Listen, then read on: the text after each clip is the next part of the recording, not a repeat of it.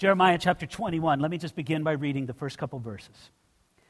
The word which came to Jeremiah from the Lord when King Zedekiah sent him to Pashur, the son of Melchiah, and to Zephaniah, the son of Maaseiah, the priest, saying, Please inquire of the Lord for us, for Nebuchadnezzar, king of Babylon, makes war against us.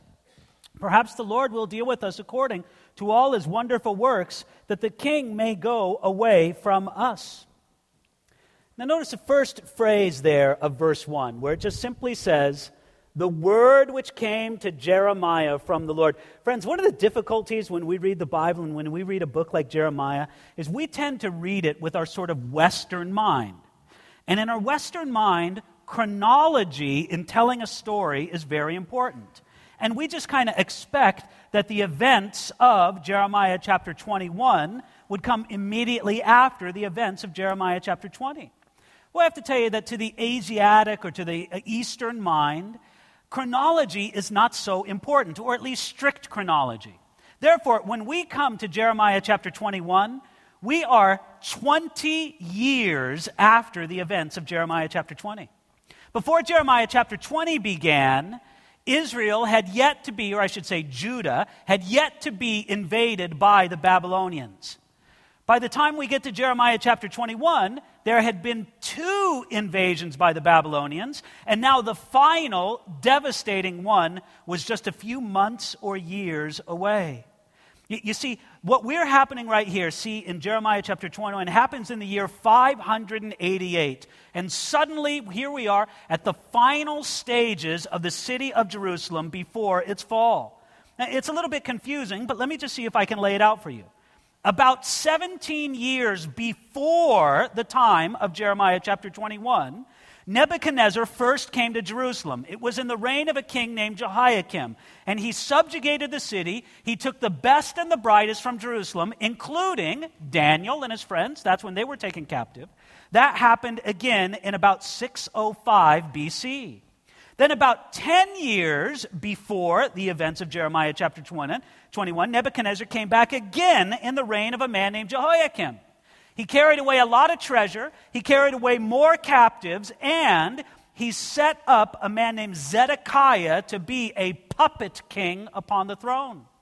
Now we fast forward to Jeremiah chapter 21, and we are in the last months or years of the reign of King Zedekiah, because he had rebelled against King Nebuchadnezzar, and Nebuchadnezzar came back to establish a little bit more Babylonian order, and he's there to devastate the city and carry away the final remaining captives. Now, notice this. Zedekiah had a question for Jeremiah that he sends through the messengers. Look at verse 2. Perhaps the Lord will deal with us according to all his wonderful works, that the king may go away from us. Do you see what he's asking? He's asking right there in verse 2, hey, Jeremiah, do you have a word from the Lord for us? Maybe God will tell us everything's going to be okay. Maybe God's going to pull a miraculous victory for his people at the last minute. That's a remarkable statement that he asked there in verse 2. And it makes you wonder, have they been listening to Jeremiah at all? At all? Because for 30 or 40 years, Jeremiah has been prophesying doom. And now when the doom has almost come, the king sends a message and goes, hey, is everything going to turn out okay? Is God going to work a wonderful work on our behalf? That's his question. Now look here, starting at verse 3. Then Jeremiah said to them, Thus you shall say to Zedekiah, Thus says the Lord God of Israel, Behold, I will turn back the weapons of war that are in your hands, in which you fight with against the king of Babylon and the Chaldeans who besiege you outside the walls. And I will assemble them in the midst of this city. I myself will fight against you with an outstretched hand and with a strong arm, even in anger and fury and great wrath. I will strike the inhabitants of this city, both man and beast, and they shall die of a great pestilence. Zedekiah had a question for the prophet Jeremiah. Prophet Jeremiah, is God going to work a wonderful miracle for us? Jeremiah's answer, no. Matter of fact, no way. Look at what he says in verse 4. It's pretty radical. Behold, I will turn back the weapons of war that are in your hands.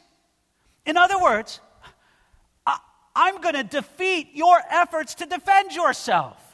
Friends, I want you to think about it. It's a startling thing. Set the stage for yourself. There you are in the city of Jerusalem, in the kingdom of Judah. The Babylonian armies have not yet started their siege of Jerusalem, but it's only a matter of time because they're beginning to filter into the country. The armies are gathering. You can read the writings on the wall. We're dead men if this goes much longer. You send a message to the prophet Jeremiah. Is some miraculous going to help? And help going to come from God? And he says, not at all, not in the slightest. Look at what he says there in verse 4. He says, I will assemble them in the midst of the city. In other words, the Babylonians are going to come through those walls in the midst of the city. And God says, I will do it, God says. Matter of fact, look at what he says in verse 5. I myself will fight against you with an outstretched hand and with a strong arm. But these are almost staggering words. God says to King Zedekiah, not only do you got to worry about fighting the Babylonians, you got to worry about fighting me. I am not for you in this battle. I am bringing my judgment against you. That's how heavy it is. And so there's going to be great anger and fury and great wrath. And people who don't die by the sword, as he says there in verse 6, they will die by disease and a great pestilence. Now, verse 7, here's a message to Zedekiah personally. He says, and afterward, says the Lord, I will deliver Zedekiah, king of Judah, his servants, and the people, and such as are left in this city, from the pestilence and the sword and the famine, into the hand of Nebuchadnezzar, king of Babylon, into the hand of their enemies, and into the hand of those who seek their life. And he shall strike them with the edge of the sword. He shall not spare them, nor have pity or mercy. Verse 7, you are going to go into the hands of the king of Babylon, Nebuchadnezzar. If you're fortunate enough to escape the sword, if you're fortunate enough to escape the famine, if you're fortunate enough to escape the disease, the pestilence, which decimates a city, if you're fortunate enough to escape all of that, then you know what's going to happen? Then you're going to be taken out of your land, and they're going to take you to Babylon to be a slave or just a low-class citizen of Babylon. They're going to forcibly eject you from your own land. You're done. Friends, what a dramatic statement. Now, you know, if the book of Jeremiah began at chapter 21, we might be saying, oh, Lord, isn't this a little rough? But we've been in Jeremiah a while, haven't we? We know for how many decades God has called out to the people saying, repent, turn, get it right with me. And friends, they refused, they refused, they refused. And then finally, the day came when it was no more. It's very difficult for us to believe that one day the party will be over. That one day all those warnings God gave us will actually come to pass. But this is what's happening right now here for Jerusalem and King Zedekiah. Do you want to know how radical it was for King Zedekiah? Friends, Zedekiah was the last king of Judah. The final conquest of Jerusalem and Judah happens by Nebuchadnezzar against him. He's the last king of Judah right there. It ends with him. And do you know what they did to Zedekiah? Let me read to you from 2 Kings chapter 25, verse 7. It says this, then they killed the sons of Zedekiah before his eyes, put out the eyes of Zedekiah, bound him with bronze fetters, and took him to Babylon. How do you like that? You have your sons right in front of you, and they murder your sons in front of you, and then they gouge out your eyes, so that's the last thing you ever saw. That's what happened to Zedekiah. Again, I don't want anybody to think that God is just in a bad mood against Zedekiah. Friends, do you know how long Zedekiah reigned? 11 years. For 11 years, Jeremiah spoke to him. For 11 years, he had the opportunity to repent. I don't want anybody to think that God's being unfair with this man. But as I said before, it's very hard for us to believe that there's going to be a time when the party's over. It's as if Jeremiah is calling out to Zedekiah and all Jerusalem, party's over. I'm sorry. It's done. Verse 8. Now you shall say to this people, thus says the Lord, behold, I set before you the way of life and the way of death. He who remains in this city shall die by the sword, by famine, and by pestilence. But he who goes out and defects to the Chaldeans who besiege you, he shall live, and his life shall be a prize to him. For I have set my face against this city for adversity, and not for good, says the Lord. It shall be given into the hand of the king of Babylon, and he shall burn it with fire. Notice what he says in verse 8.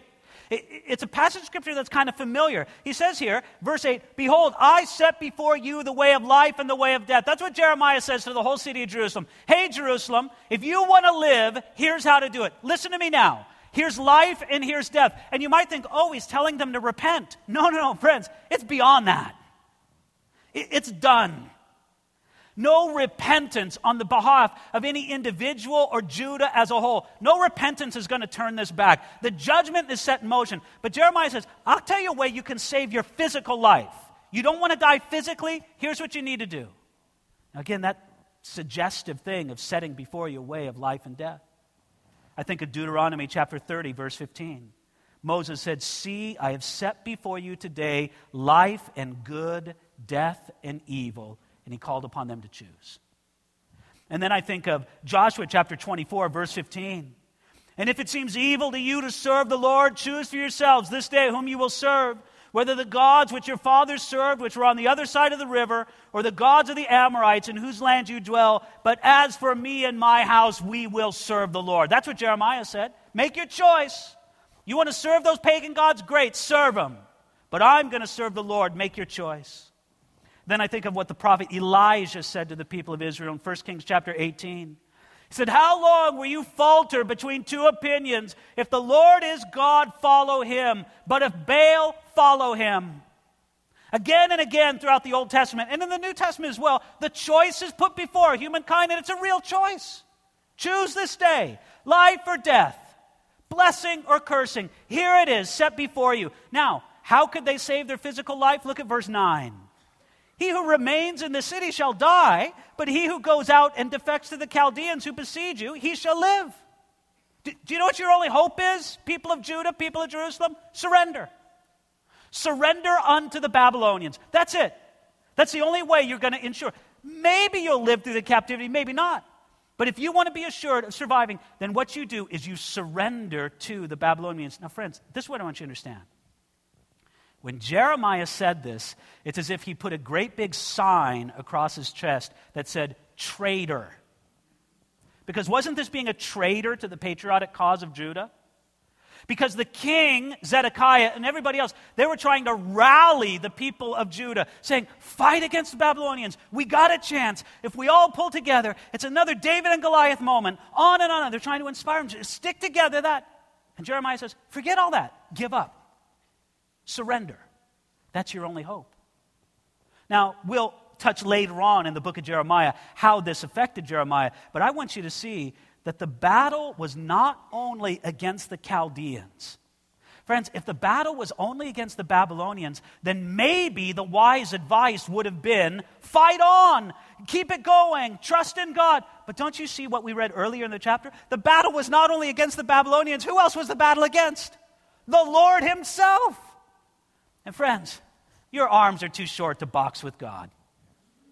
If God's on the other side, then your only hope is surrender. That's the only way you can win, is by surrendering to God. Notice what he says there in verse 10. I have set my face against this city for adversity and not for good. With God opposing them, continuing the battle was foolish. And friends, this is an enduring spiritual principle. When we struggle against God, our only hope for success is surrender. That's what God calls upon us to do. Verse 11. Now, he's not speaking so much to Zedekiah as he's speaking in general to the house of David. As a matter of fact, as we get into this, you'll see that the time frame, the chronology might be a little irregular here. We'll just check this out. Verse 11. And concerning the house of the king of Judah, say, hear the word of the Lord, O house of David. Thus says the Lord, execute judgment in the morning, and deliver him who is plundered out of the hand of the oppressor, lest my fury go forth like fire, and burn so that no one can quench it because of the evil of your doings. Now notice this, verse 12, he calls out to the house of David. Again, this is the royal lineage that God had established, that God had promised that the Messiah would come from the house of David. And what does he tell them to do? Look at it, verse 12. Execute judgment in the morning. Deliver him who is plundered. What God was calling the house of David to do as the rulers of Judah was to administer justice fairly and properly within the kingdom. This is a constant theme in the Old Testament and among the prophets in the Old Testament. They were constantly telling the rulers, rule righteously. Don't take a bribe. Don't pervert justice. Just administer things justly and righteously. This is what God is concerned about. Friends, do you understand that one of the basic responsibilities that God has appointed for civil government is the application and the execution of justice? God expects the civil government to administer things in a way that brings forth justice. And that's what he called the kings of Judah to do. Why? Verse 12, lest my fury go forth and burn so that no one could quench it.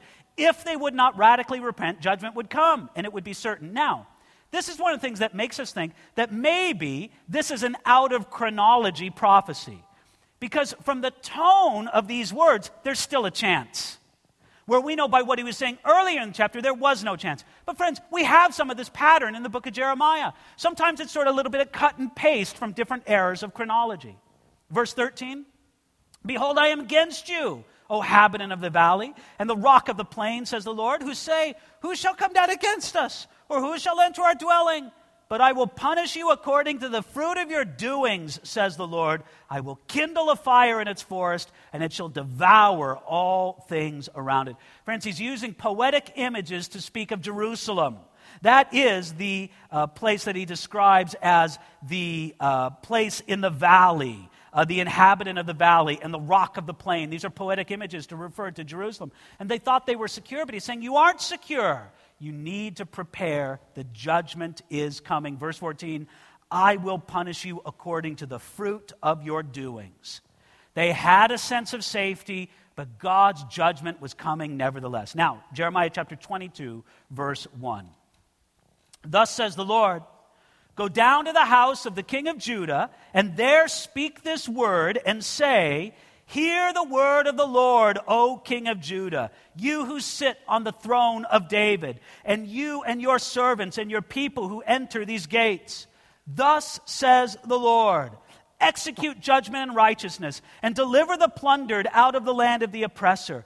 Do no wrong and do no violence to the stranger, the fatherless, or the widow, nor shed innocent blood in this place. For if indeed you do this thing, then shall enter the gates of the house, riding on horses and chariots, accompanied by servants and people, kings who sit on the throne of David. But if you will not hear these words, I swear by myself, says the Lord, that this house shall become a desolation. Now again, we have much the same tone that we heard in the previous chapter. He's exhorting the house of David, the rulers of the kingdom of Judah, to execute justice and judgment and a proper care and concern for justice in their kingdom. And he says, if you will do this, there's a chance you can be preserved. This is, again, something that tells us that maybe this is a little bit of a cut and paste when it comes to chronology. But now look at how he goes on here into verse 6, because now he speaks again about the coming judgment. He says, for thus says the Lord to the house of the king of Judah, you are Gilead to me, the head of Lebanon. Yet I surely will make you a wilderness, cities which are not inhabited. I will prepare destroyers against you, everyone with his weapons. They shall come cut down your choice cedars and cast them into the fire. He uses an interesting phrase there in verse 6. He says, you are Gilead to me, you're like Lebanon. Gilead and Lebanon were mountainous regions known for their splendid forests, especially their marvelous cedar trees. And God says these highly prized, these wonderfully valued areas, these beautiful, we would consider like a sequoia forest, that kind of thing. These things that are so beautiful and precious. That's how precious you are to me, but if you don't turn away, I'm just going to mow it all down in judgment. That's the idea there. Verse 8, and many nations will pass by this city, and everyone will say to his neighbor, why has the Lord done this to this great city? Then they will answer, because they have forsaken the covenant of the Lord their God and worshipped other gods and served them. In sort of his prophetic imagination, Jeremiah imagines people walking by Jerusalem that's been devastated by judgment. And the people from the surrounding nations, they go, well, why did this happen? I thought that this was the Lord's covenant people. What happened? And then somebody answers him, but Judah broke the covenant that God had with them, and therefore God has visited this judgment. There's the question, and then there's the explanation. Now, when we get to verse 10, we have a very interesting section in the remaining chapter of Jeremiah chapter 21. When we get to verse 10, we're going to have a prophecy that's directed to several of the kings of Judah. But here's kind of the difficulty. The kings of Judah were not all reigning at the same time. Some of them, Jeremiah is looking back towards, some of them are in his present day. But he gives a word from the Lord to each one of them. Let me just sort of give you an idea of the succession of the kings of Judah before the fall of Jerusalem. What we have basically is first we have a king named Josiah. He was the last godly king over Judah, the great King Josiah, who tragically died in a battle with Pharaoh Necho at the city of Megiddo. So there's Josiah. Then you have his son who reigns, Jehoahaz. He reigned just for a very short period, only 3 months, who was succeeded by another son of Josiah named Jehoiakim. He reigned for about 11 years, succeeded by Jehoiakim's son named Jehoiachin, or Chin. That was his son, and he only reigned for 3 months. Finally, the third son of Josiah comes to the throne, and this is the man named Zedekiah. So you have these succession of 4 kings who were all related. 3 of them were brothers, but they reigned out of order, or at least of a normal succession. Now, this is what I want you to understand. Keep that in mind as we talk about these different kings. Verse 10 has to do with a man named Shallum, who's also known as Jehoahaz. Again, this was the first successor to King Josiah. Look at verse 10. Weep not for the dead, nor bemoan him. Weep bitterly for him who goes away, for he shall return no more, nor see his native country. For thus says the Lord concerning Shallum, the son of Josiah, king of Judah, who reigned instead of Josiah his father, and who went from this place. He shall not return here anymore, but he shall die in the place where they have led him captive, and he shall see this land no more. Okay, verse 10, it's actually speaking about 2 kings, Josiah and then Jehoahaz, whom he names here Shallum. First of all, he says in verse 10, weep not for the dead, nor bemoan him. When he says weep not for the dead, he's talking about Josiah, King Josiah, who was killed in battle. But then when he says in the next line, weep bitterly for him who goes away, there he's talking about Jehoahaz, or here named Shallum, the same man, just given a different name in the different context, because he was taken away after only 3 months by Pharaoh Necho, taken as an exile to Egypt. He says, don't mourn for Josiah who's dead, he's in heaven. Mourn for the guy who was taken away and who now languishes in exile in Egypt. Mourn for him, verse 11, concerning Shallum, the son of Josiah, the king of Judah. The fate of Shallum in exile was worse than the more heroic death of his father, Josiah, in battle. Now, starting at verse 13, we have a message to a different king. 13 starts the message to a man named Jehoiakim, the one who succeeded Shallum, or his name is also Jehoahaz. Here we go, verse 13 to Jehoiakim. Woe to him who builds his house by unrighteousness and his chambers by injustice, who uses his neighbor's service without wages and gives him nothing for his work, who says, I will build myself a wide house with spacious chambers and cut out windows for it, paneling with cedar and painting it with vermilion. Shall you reign because you enclose yourself in cedar? Did not your father eat and drink and do justice and righteousness? Then it went well with him. He judged the cause of the poor and needy. Then it was well. Was this not knowing me, says the Lord? Yet your eyes and your heart are for nothing but your covetousness, for shedding innocent blood and practicing oppression and violence. Friends, this is the Lord's message to the king Jehoiakim. Now again, let me remind you of the succession. You had good King Josiah. Then you had Jehoahaz, who just reigned for 3 months. Then you had the 11-year reign of Jehoiakim. Jehoiakim had 11 years. 11, if I may say, pivotal years. The last time we were in Jeremiah chapter 20, it was the reign of Jehoiakim. Now, in these pivotal years that Jehoiakim has, what does he do with his time? He builds himself a spectacular house. That's what he does. Look at it here in verse 13. Woe to him who builds his house by unrighteousness. That's how he built his house. He built himself the most magnificent palace in Jerusalem. Now, friends, there might not be anything wrong with a king having a great palace, but not when your nation is on a crisis point and needs every resource given to other things, and not when you build it by unrighteousness. And that's exactly what Jehoiakim did. Look at it in verse 13. He did it by unrighteousness and justice. He gave nothing to the workman for his work. Verse 14, he said very proudly, I will build myself a wide house with spacious chambers. And then in verse 15, God replied to him sarcastically saying, shall you reign because you enclose yourself in cedar? What do you think, a fancy house makes you a king? You're no king.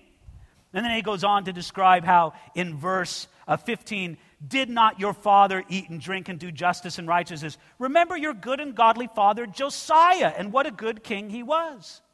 Matter of fact, notice what he says about Josiah in verse 16. It's very revealing. He talks about the good that Josiah did. He judged the cause of the poor and needy, then it was well. And then he says, was not this knowing me? Jeremiah called upon Jehoiakim to remember his father Josiah. He enjoyed a modest life, but most of all, he did justly. He cared for the poor and needy. And this is what God says. Please note that phrase. Was not this knowing me? In other words, how could you tell that Josiah really knew God? Because he did kindly to other people. He was a man filled with love. Friends, do not forget that message, that this was evidence of Josiah's knowing God. Because Jeremiah spoke of a principle here, mentioned several other places in the Bible, especially in 1 John. Here's the idea, that our love for God can be measured by the love we have for other people. And friends, that's a very challenging thing, don't we think? Because I'll tell you how I think a lot of times. I think along these lines. Man, I love the Lord. It's just people I can't stand. I get along just fine with God, but man, the people annoy me to no end. Listen, Jeremiah and John in the New Testament, they blow the whistle and throw the flag on that. They say, no way, that's not true. Because if you really love God, the evidence in your life is going to be as to how you treat other people. Let me just read you a couple verses from 1 John. Ready? 1 John chapter 3. We know that we have passed from death to life because we love the brethren. He who does not love his brother abides in death. 1 John 3 verse 17. Whoever has this world's goods and sees his brother in need and shuts up his heart from him, how does the love of God abide in him? You see what he's saying? That somebody's profession to know God can be measured by how they treat other people. It was true in Jeremiah's day. It was true in John's day. It is true in our day. But look at how it was for King Jehoiakim. Verse 17, yet your eyes and your heart are for nothing but your own covetousness. You see, instead of knowing God, what did Jehoiakim knew? He knew greed. He knew covetousness. He knew how to feather his own nest and make his own bed. God was not impressed. So look at the judgment to come in verse 18. Therefore, thus says the Lord concerning Jehoiakim, the son of Josiah, king of Judah, they shall not lament for him, saying, alas, my brother, or alas, my sister. They shall not lament for him, saying, alas, master, or alas, his glory. He shall be buried with the burial of a donkey, dragged and cast out beyond the gates of Jerusalem. Whoa. What's going to happen to you, Jehoiakim? They're going to drag your body out, throw it over the walls, and you're going to get buried like a donkey gets buried, which I assume is not very well. I've never buried a donkey, but I assume it's not very well. That's the kind of burial you're going to get. That's kind of fascinating because in the narrative of 2 Kings, we don't read anything like this happening to Jehoiakim. To Jehoiakim, it just gives a very perfunctory statement, then he died, he rested with his fathers, blah, blah, blah. But you know what? There's reason to believe that he died exactly this way. Again, you got to put a few pieces together, but let me put these pieces together for you. Jehoiakim died when Nebuchadnezzar came back to Jerusalem and was besieging it. And he died during the siege. It's entirely plausible, although I've got to admit, 2 Kings doesn't tell us the case, but we would gather it from the prophecy of Jeremiah. It's entirely plausible that he was assassinated by his own people and his dead body thrown over to the wall to get Nebuchadnezzar to stop the siege and as a way to surrender. It was their way of saying, we give up. And it's entirely possible that that's what happened because it's always suspicious when a king dies during a siege. And that's exactly what happened to Jehoiakim. Now in verse 20, we get to sort of a general prophecy against Jerusalem and her rulers. He says, "Go up to Lebanon and cry out, and lift up your voice, and Bashan, cry from Abarim, for all your lovers are destroyed. I spoke to you in your prosperity, and you said, I will not hear.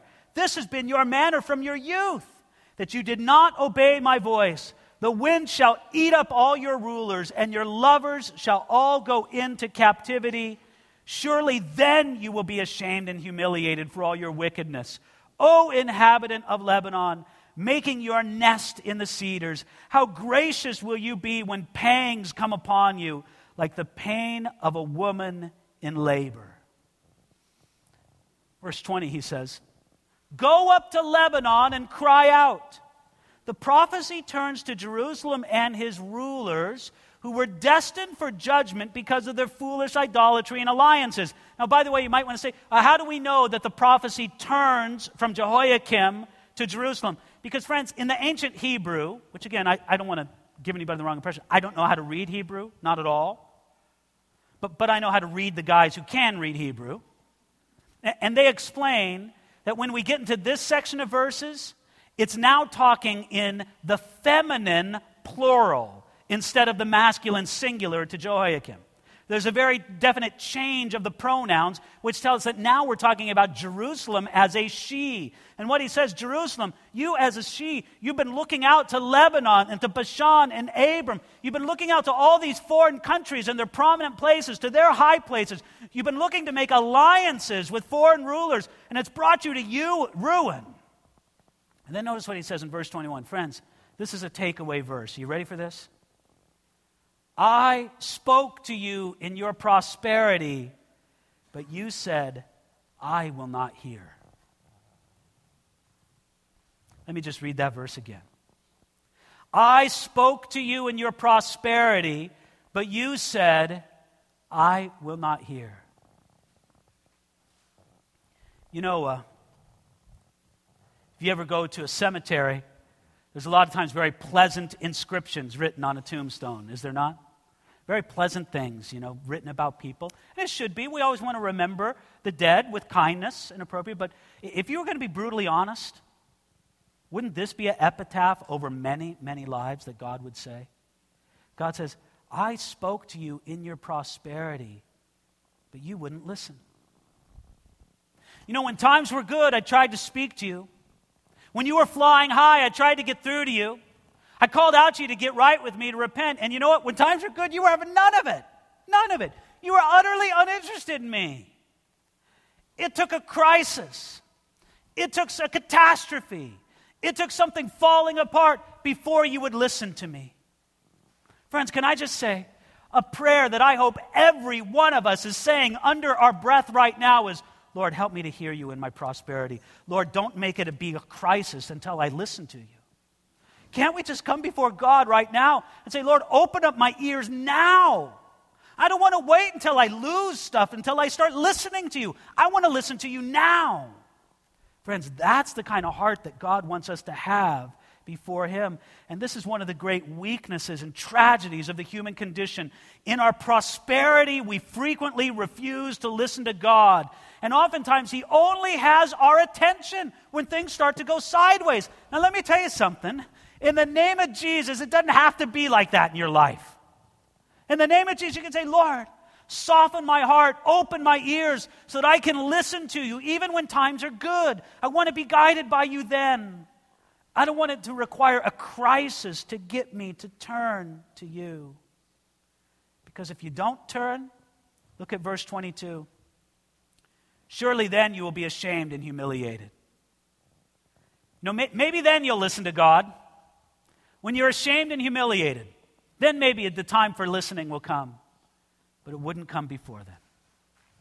Now, in verse 24 to the end of the chapter, now we're talking to another king of Judah. This guy's name is Coniah in the text we have in Jeremiah. He was also known as Jeconiah or Jehoiachin. This man was the son of Jehoiakim, and he was the second to the last ruler that ruled in Judah before the fall. So look what God has to say to him. Verse 24.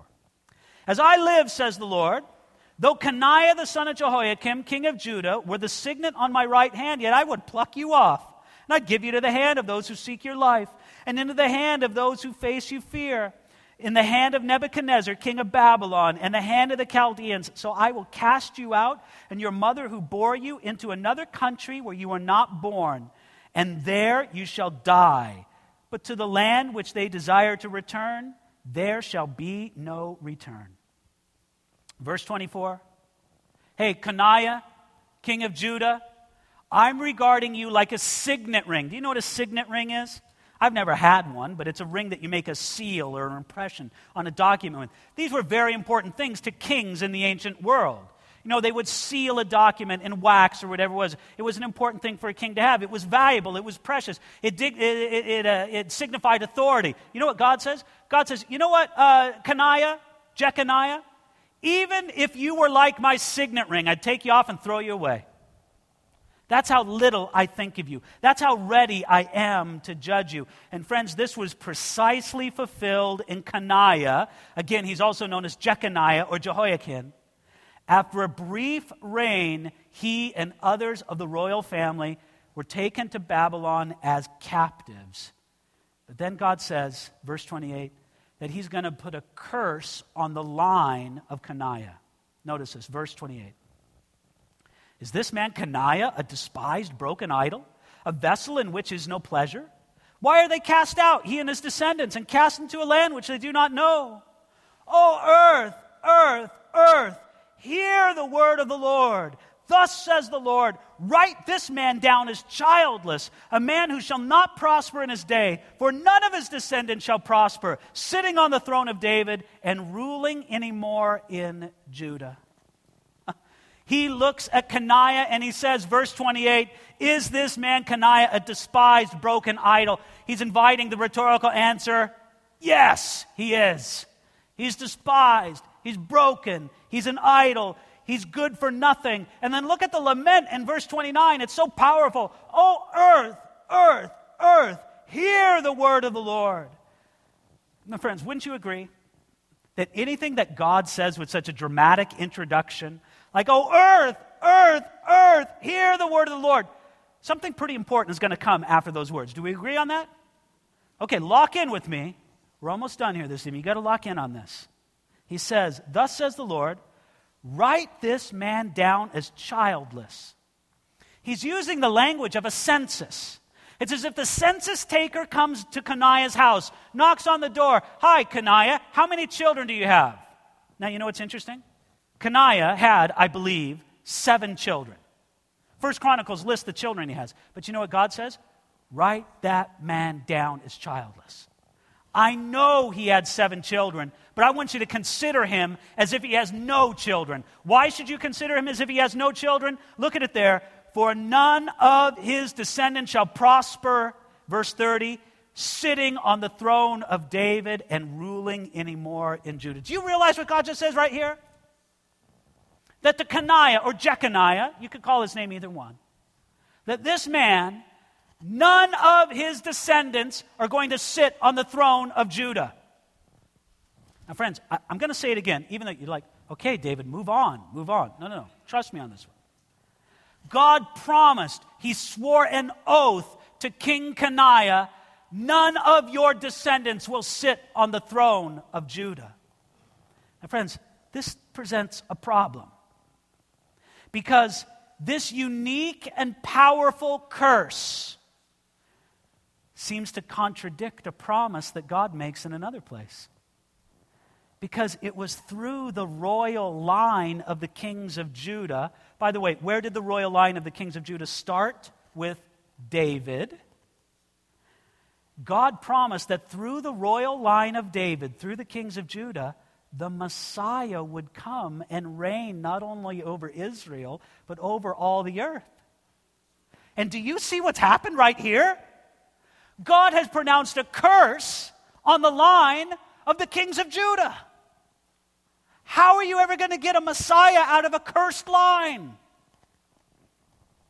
Friends, if I could say this, and if I could kind of pull back the curtain of satanic strategy, because the Bible says we should not be ignorant of his devices, let me tell you what I think Satan was doing behind the scenes. Satan knew that the Messiah was going to come through the line of the kings of Judah, and so they were singled out for special satanic attack, and he tried to get them to sin and compromise and disqualify themselves every way that they could, and I bet when demons in hell heard this come from the mouth of Jeremiah, that there was a curse put upon the bloodline of the kings of Judah, there was a celebration in the councils of Satan.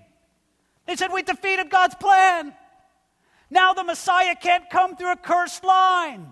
It's never going to happen. We've defeated it. It's a party. Everybody gets tomorrow off. No, I don't know if they say that to the demons or not.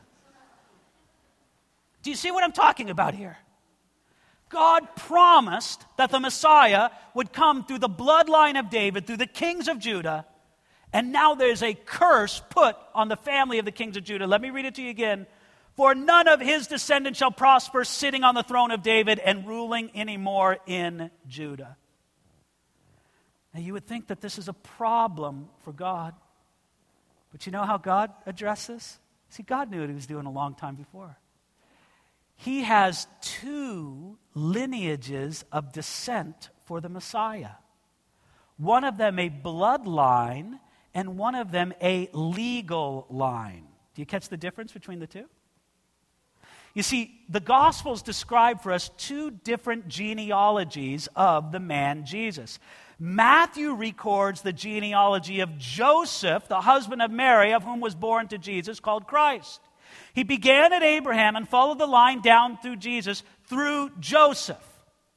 That is the legal line through Joseph, and the legal line goes through the kings of Judah through Coniah. But notice this. The other line, the line of Mary, does not go through the kings of Judah because it goes through a different son of David entirely. I believe it was Nathan, the son of David, not Solomon, who the royal line went through. So at David, there was a split in the messianic line, and the legal line went one way and ended in Joseph. The bloodline went another way and ended in Mary. And here's the great thing about it. Was Joseph the blood father of Jesus? Not at all, only the adopted and legal father. The bloodline came through a line that was not cursed at all. Friends, you see God's wisdom from the very beginning establishing this. And can you imagine if there were, as I'm imagining, celebrations in the headquarters of Satan when this curse got pronounced? God just smiles and he says, you know what, devil, you can't defeat me. You can't outwit me. I've got a way around this. It's not going to be defeated. My plan will be completed. And even though in justice and righteousness, I announce that Coniah will never have a man to sit on that throne. And by the way, it was true. There was never a descendant of Coniah after his time that sat on the throne of Judah. The next man to sit on the throne of Judah, the last man, was not Coniah's descendant. He was Coniah's uncle. So he never had a descendant to sit on the throne. God engineered it so that it didn't disqualify in the slightest the coming of Jesus, the Messiah. Now, what we've looked at tonight is pretty depressing about the kings of Judah. Don't you agree? You're like, man, David, I came to church and I was hoping to get a little bit cheered up. And I get this? I mean, the only thing we saw was the glimmer of hope in a good king, Josiah, who was killed tragically in battle. It's like everything is a downer with all these kings of Judah. And so we're left at the end of Jeremiah chapter 21, sort of crying out, isn't God going to give us a good king? Where's a good king? Where's a good ruler? God, won't you send somebody? Come back next week for Jeremiah chapter 23. And that's exactly what God does in the following chapter. And we're going to see how God splashes hope all over the page with the coming of the greatest king, the branch, the righteous one, the Messiah himself.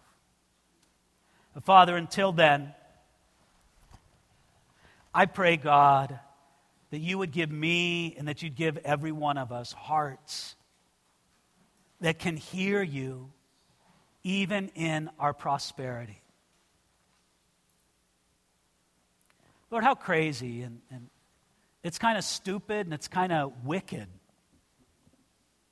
that we won't listen to you until some kind of problem gets our attention. Lord, we understand that's human nature and that's just how we are oftentimes. Lord, we're just kind of here to officially say we don't want it to be that way. And I pray, Lord, that even in whatever blessing or prosperity you've given us here tonight, that we'd be able to listen to you and respond to your voice and love you. And Lord, I think we needed to see the disappointment on a human level with all these kings of Judah to prepare our hearts for next week's passage, to see the glory of the coming King, the Messiah. So prepare us, Lord. Bring us to Jesus and bring Jesus to us. We pray this in your precious name. Amen.